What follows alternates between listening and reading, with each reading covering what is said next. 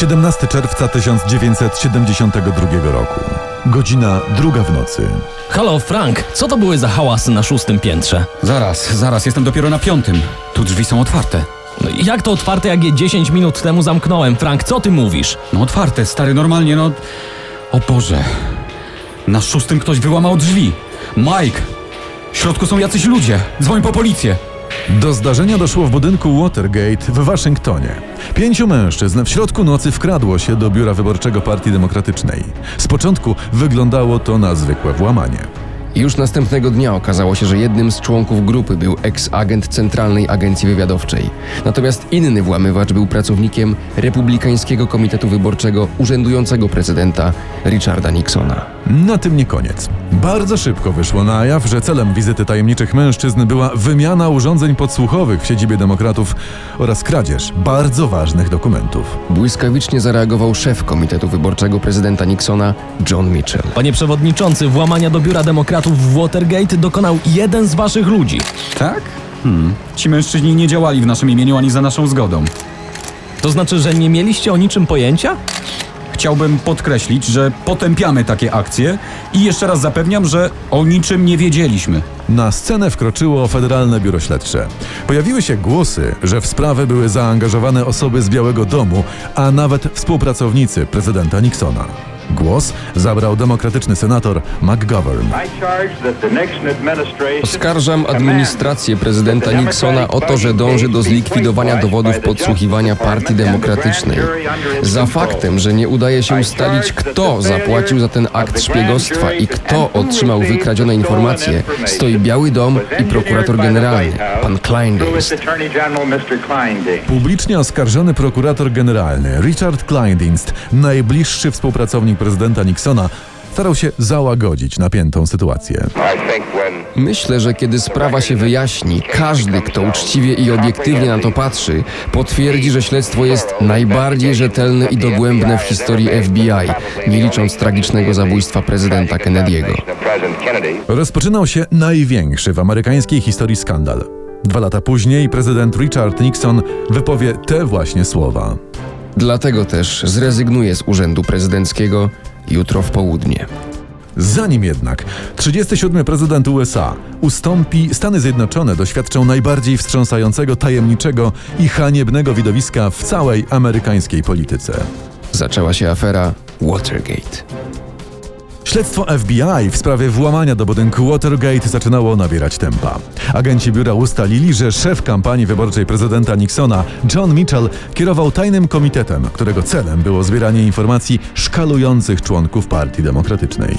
Co więcej, Mitchell utworzył dla tych działań specjalny fundusz, na który zebrano blisko milion dolarów. Jak ustalono, administracja Białego Domu zaraz po incydencie Watergate zlikwidowała tajne konta. Przez cały czas prezydenccy urzędnicy zaprzeczali, jakoby Richard Nixon o czymkolwiek wiedział. Republikańskie pieniądze przeznaczone były przede wszystkim na śledzenie demokratycznych polityków, na zakładanie podsłuchów, na przechwytywanie listów czy podrabianie podpisów politycznych przeciwników. Głos zabrał szef FBI. Zbieranie informacji na temat rywali to rzecz normalna. Tym razem jednak przekroczone zostały wszelkie granice. Prawo złamano w sposób bezprecedensowy. Dziennikarze The Washington Post chcieli wyjaśnić wątpliwości. W środku nocy 29 września 1972 roku zadzwonili do Johna Mitchella, który tkwił w centrum zainteresowań FBI. Może pan coś dodać na temat tych waszych ukrytych pieniędzy i dziwnych funduszy? To chyba żart. Po co dzwonicie? Nasz dziennik jutro opublikuje materiał w tej sprawie.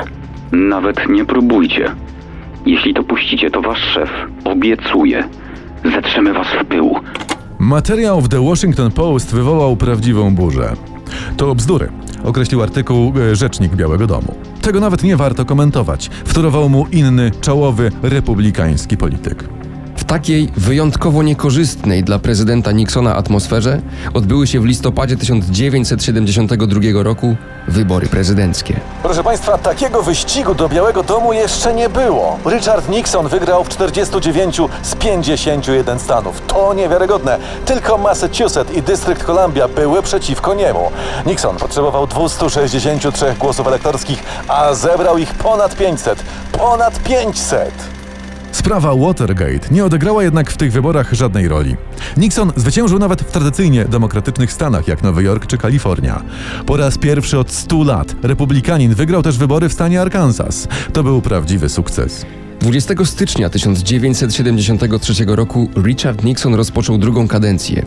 Nic nie wskazywało, że będzie to bardzo wyjątkowy okres. Prezydent skierował orędzie do narodu. Zmierzamy teraz w kierunku pokoju i narodowej zgody. Pomimo, że pojawiły się pewne krytyczne głosy pod moim adresem, jestem przekonany, że nadchodzące cztery lata będą najlepsze w naszej historii. Prezydent Nixon nie mógł wiedzieć, jak bardzo się mylił. Już 10 dni po zaprzysiężeniu jego najbliżsi współpracownicy, Gordon Liddy i James McCord, zostali skazani za udział w podsłuchiwaniu siedziby Partii Demokratycznej.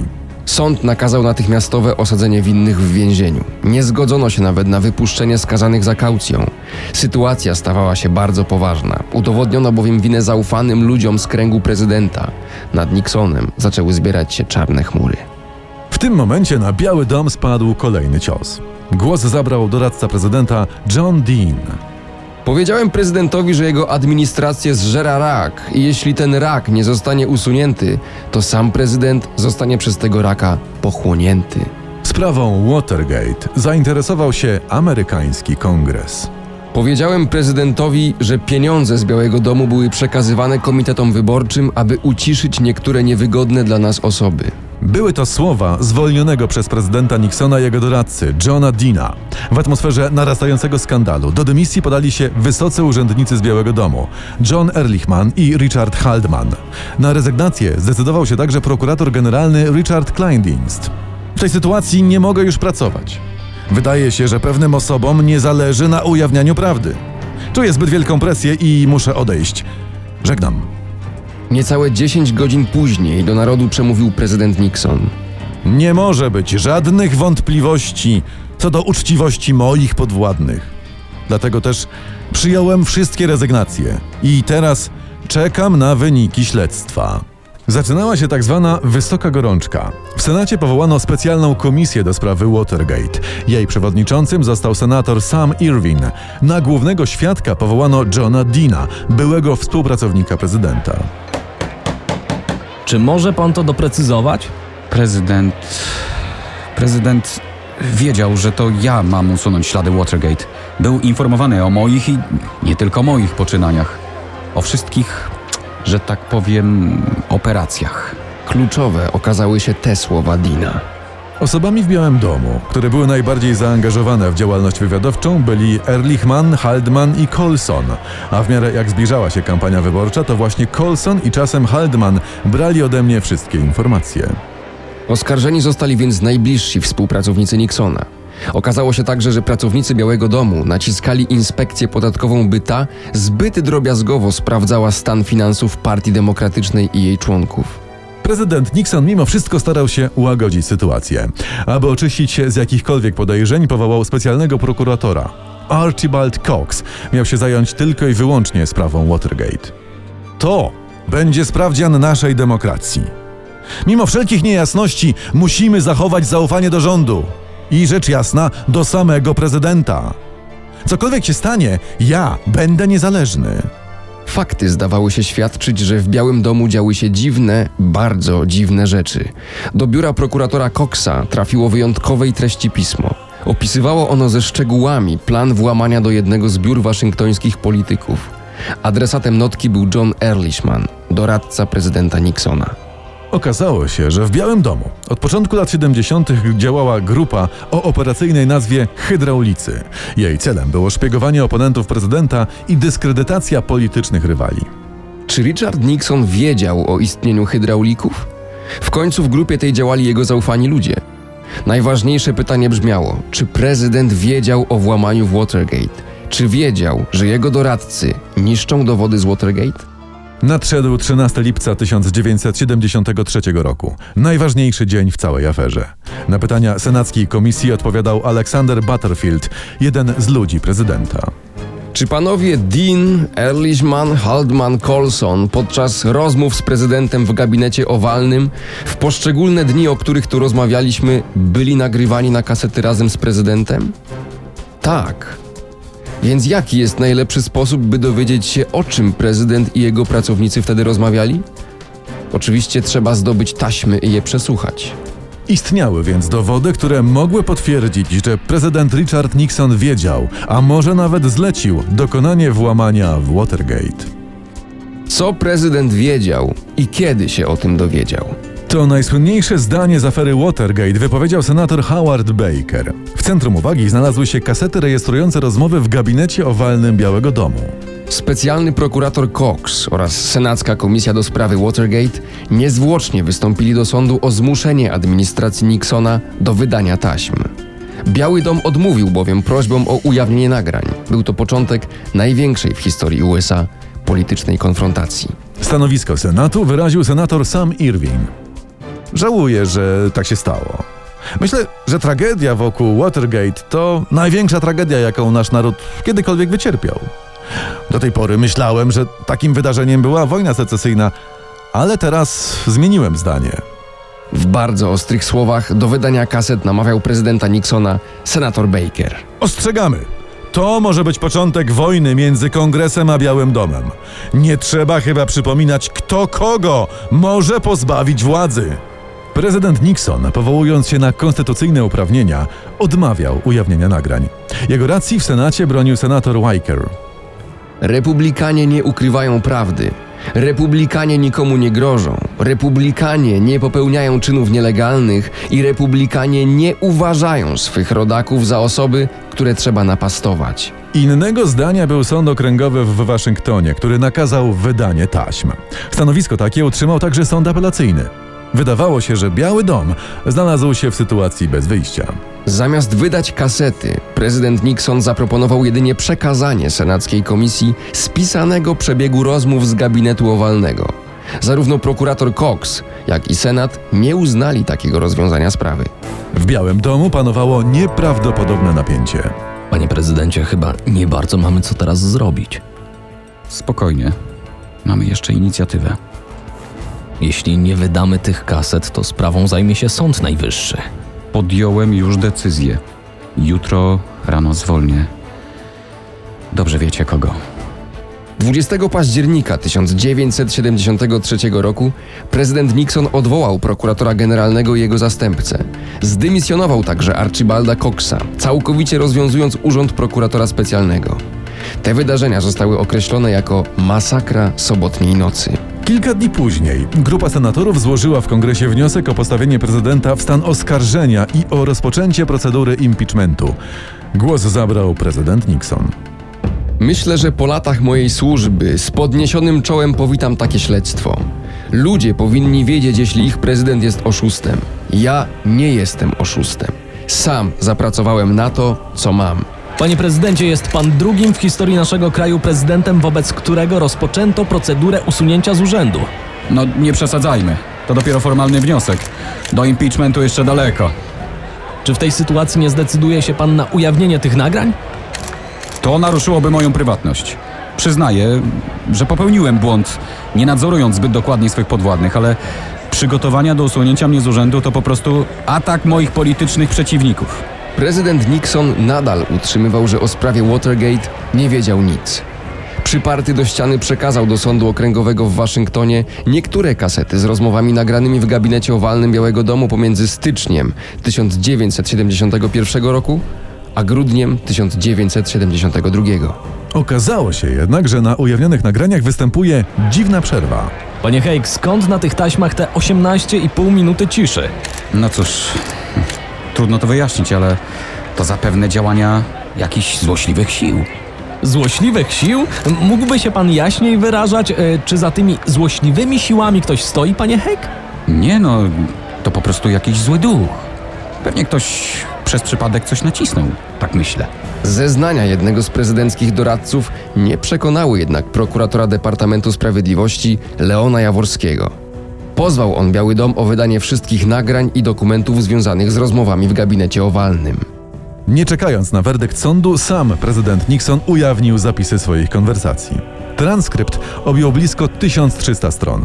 Decyzji tej bronił szef kancelarii Białego Domu. To cała prawda o Watergate. W tej sprawie nie możemy zrobić nic więcej. Nic więcej. Sytuacja wydawała się patowa. Prokurator Jaworski zwrócił się do Sądu Najwyższego o zmuszenie prezydenta do wydania kaset, a nie tylko zapisów z nagrań. Sąd Najwyższy Stanów Zjednoczonych przed Bogiem i w imieniu narodu amerykańskiego nakazuje prezydentowi Richardowi Nixonowi wydanie dowodu. Nikt, tym bardziej głowa państwa, nie może ukrywać dowodu w sprawie karnej. Wyrok sądu był jednomyślny i ostateczny. Biały Dom musiał przekazać prokuratorowi Jaworskiemu wszystkie nagrania. Zanim jednak tak się stało, 27 lipca 1974 roku Komisja Sprawiedliwości Izby Reprezentantów zagłosowała w sprawie rozpoczęcia procedury odsunięcia prezydenta od władzy. 27 członków głosowało za, 11 przeciw. Rezolucja została przyjęta i zostanie przekazana Izbie. Znaczyło to jedno. Już wkrótce prezydent Nixon może stracić swój urząd. Komisja przekazuje Izbie wniosek o postawienie Richarda Nixona, prezydenta Stanów Zjednoczonych, w stan oskarżenia. Głowie państwa postawiono trzy zarzuty. Oskarża się prezydenta Nixona. Po pierwsze o utrudnianie śledztwa, po drugie o nadużywanie uprawnień i po trzecie o ukrywanie dowodów.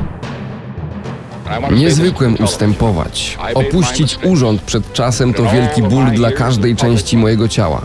Ale jako prezydent muszę postawić interes kraju na pierwszym miejscu. 8 sierpnia 1974 roku 37 prezydent Stanów Zjednoczonych Richard Milhouse Nixon jako pierwszy w historii USA przywódca państwa zrezygnował z urzędu. Walczyłem przez te wszystkie miesiące o wyjaśnienie sprawy, co kompletnie pochłonęło czas i uwagę moją i kongresu. Dlatego zrezygnuję z urzędu prezydenckiego jutro w południe. Wiceprezydent Ford zostanie zaprzysiężony o tej samej godzinie i w tym samym gabinecie. Prawnicy Białego Domu próbowali jeszcze walczyć. Nadaremnie. Prezydent ujawnił bowiem dodatkowe nagrania, z których bezsprzecznie wynikało, że zlecił zacieranie śladów po włamaniu do budynku Watergate. Tym samym Nixon stracił resztki poparcia w kongresie. Miał tylko jedno wyjście. Jeśli nie chciał zostać usunięty, musiał ustąpić sam. Przez ponad ćwierć wieku w służbie publicznej walczyłem o to, w co wierzyłem. Próbowałem najlepiej jak potrafiłem wypełnić powierzone mi obowiązki i sprostać odpowiedzialności. Czasem odnosiłem sukcesy, a czasem ponosiłem porażki. Afera Watergate dobiegła kresu. Zakończył się największy w amerykańskiej historii skandal. Jeszcze nigdy prezydent mocarstwa nie był tak upokorzony. Następcą prezydenta Nixona został dotychczasowy wiceprezydent Gerald Ford, który swą funkcję pełnił zaledwie od 10 miesięcy. Przysięga, którą właśnie złożyłem, składana była przez George'a Washingtona i każdego prezydenta pod rządami konstytucji. Jestem świadom, że nie zostałem wybrany na urząd w wyborach, więc proszę Was o potwierdzenie mojej prezydentury w Waszych modlitwach. W procesach w sprawie Watergate skazano też najbliższych współpracowników prezydenta Nixona.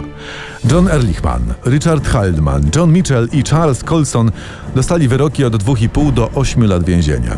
Kary uniknął jednak główny oskarżony. Ja, Gerald Ford, przyznałem pełne, bezwarunkowe i absolutne ułaskawienie Richardowi Nixonowi. Już kilka miesięcy po zakończeniu śledztwa kongres gruntownie zreformował zasady przejrzystości i nadzorowania finansów partii politycznych. Wyznaczono limity sum, które mogły być przekazywane na kampanie wyborcze polityków, a szczególnie na kampanie prezydenckie. Wprowadzone wówczas przepisy obowiązują do dziś. Limity ustalone po aferze Watergate wiązały partię także podczas ostatniego wyścigu do Białego Domu. Był to więc koniec kariery prezydenta Nixona. On sam nie był o tym jednak do końca przekonany. Przyszliście się z nami pożegnać. Nie mamy na to dobrego słowa po angielsku. Najlepiej pasuje au revoir, czyli jeszcze się zobaczymy. Stało się jednak inaczej. Richard Nixon do życia publicznego nigdy już nie powrócił, a Amerykanie na długie lata przestali ufać politykom. Po rezygnacji z urzędu prezydent Richard Nixon nie zabierał już nigdy głosu w sprawach publicznych. Jego nazwisko źle się Amerykanom kojarzyło. Zmarł w roku 1994, mając 81 lat. Na jego pogrzebie stawiła się większość urzędujących głów państw i niemal wszyscy liczący się amerykańscy politycy. O śmierci Nixona poinformował w telewizyjnym wystąpieniu prezydent Bill Clinton. ogłoszono Dzień Żałoby Narodowej. Był to mąż stanu, który w całym swoim życiu dążył do pokoju i sprawiedliwości. Powiedziano na pogrzebie Nixona. Pomimo hołdu złożonego 37 prezydentowi USA, afera Watergate pozostaje największym amerykańskim skandalem politycznym. Do dziś tym terminem określa się ataki na wolność wyborów czy na próby szantażowania politycznych przeciwników. Słowo Watergate, a tym samym prezydentura Richarda Nixona, już zawsze kojarzyć się będzie Amerykanom z włamaniami, zakładaniem podsłuchów, preparowaniem dowodów, krzywoprzysięstwem i nadużywaniem władzy.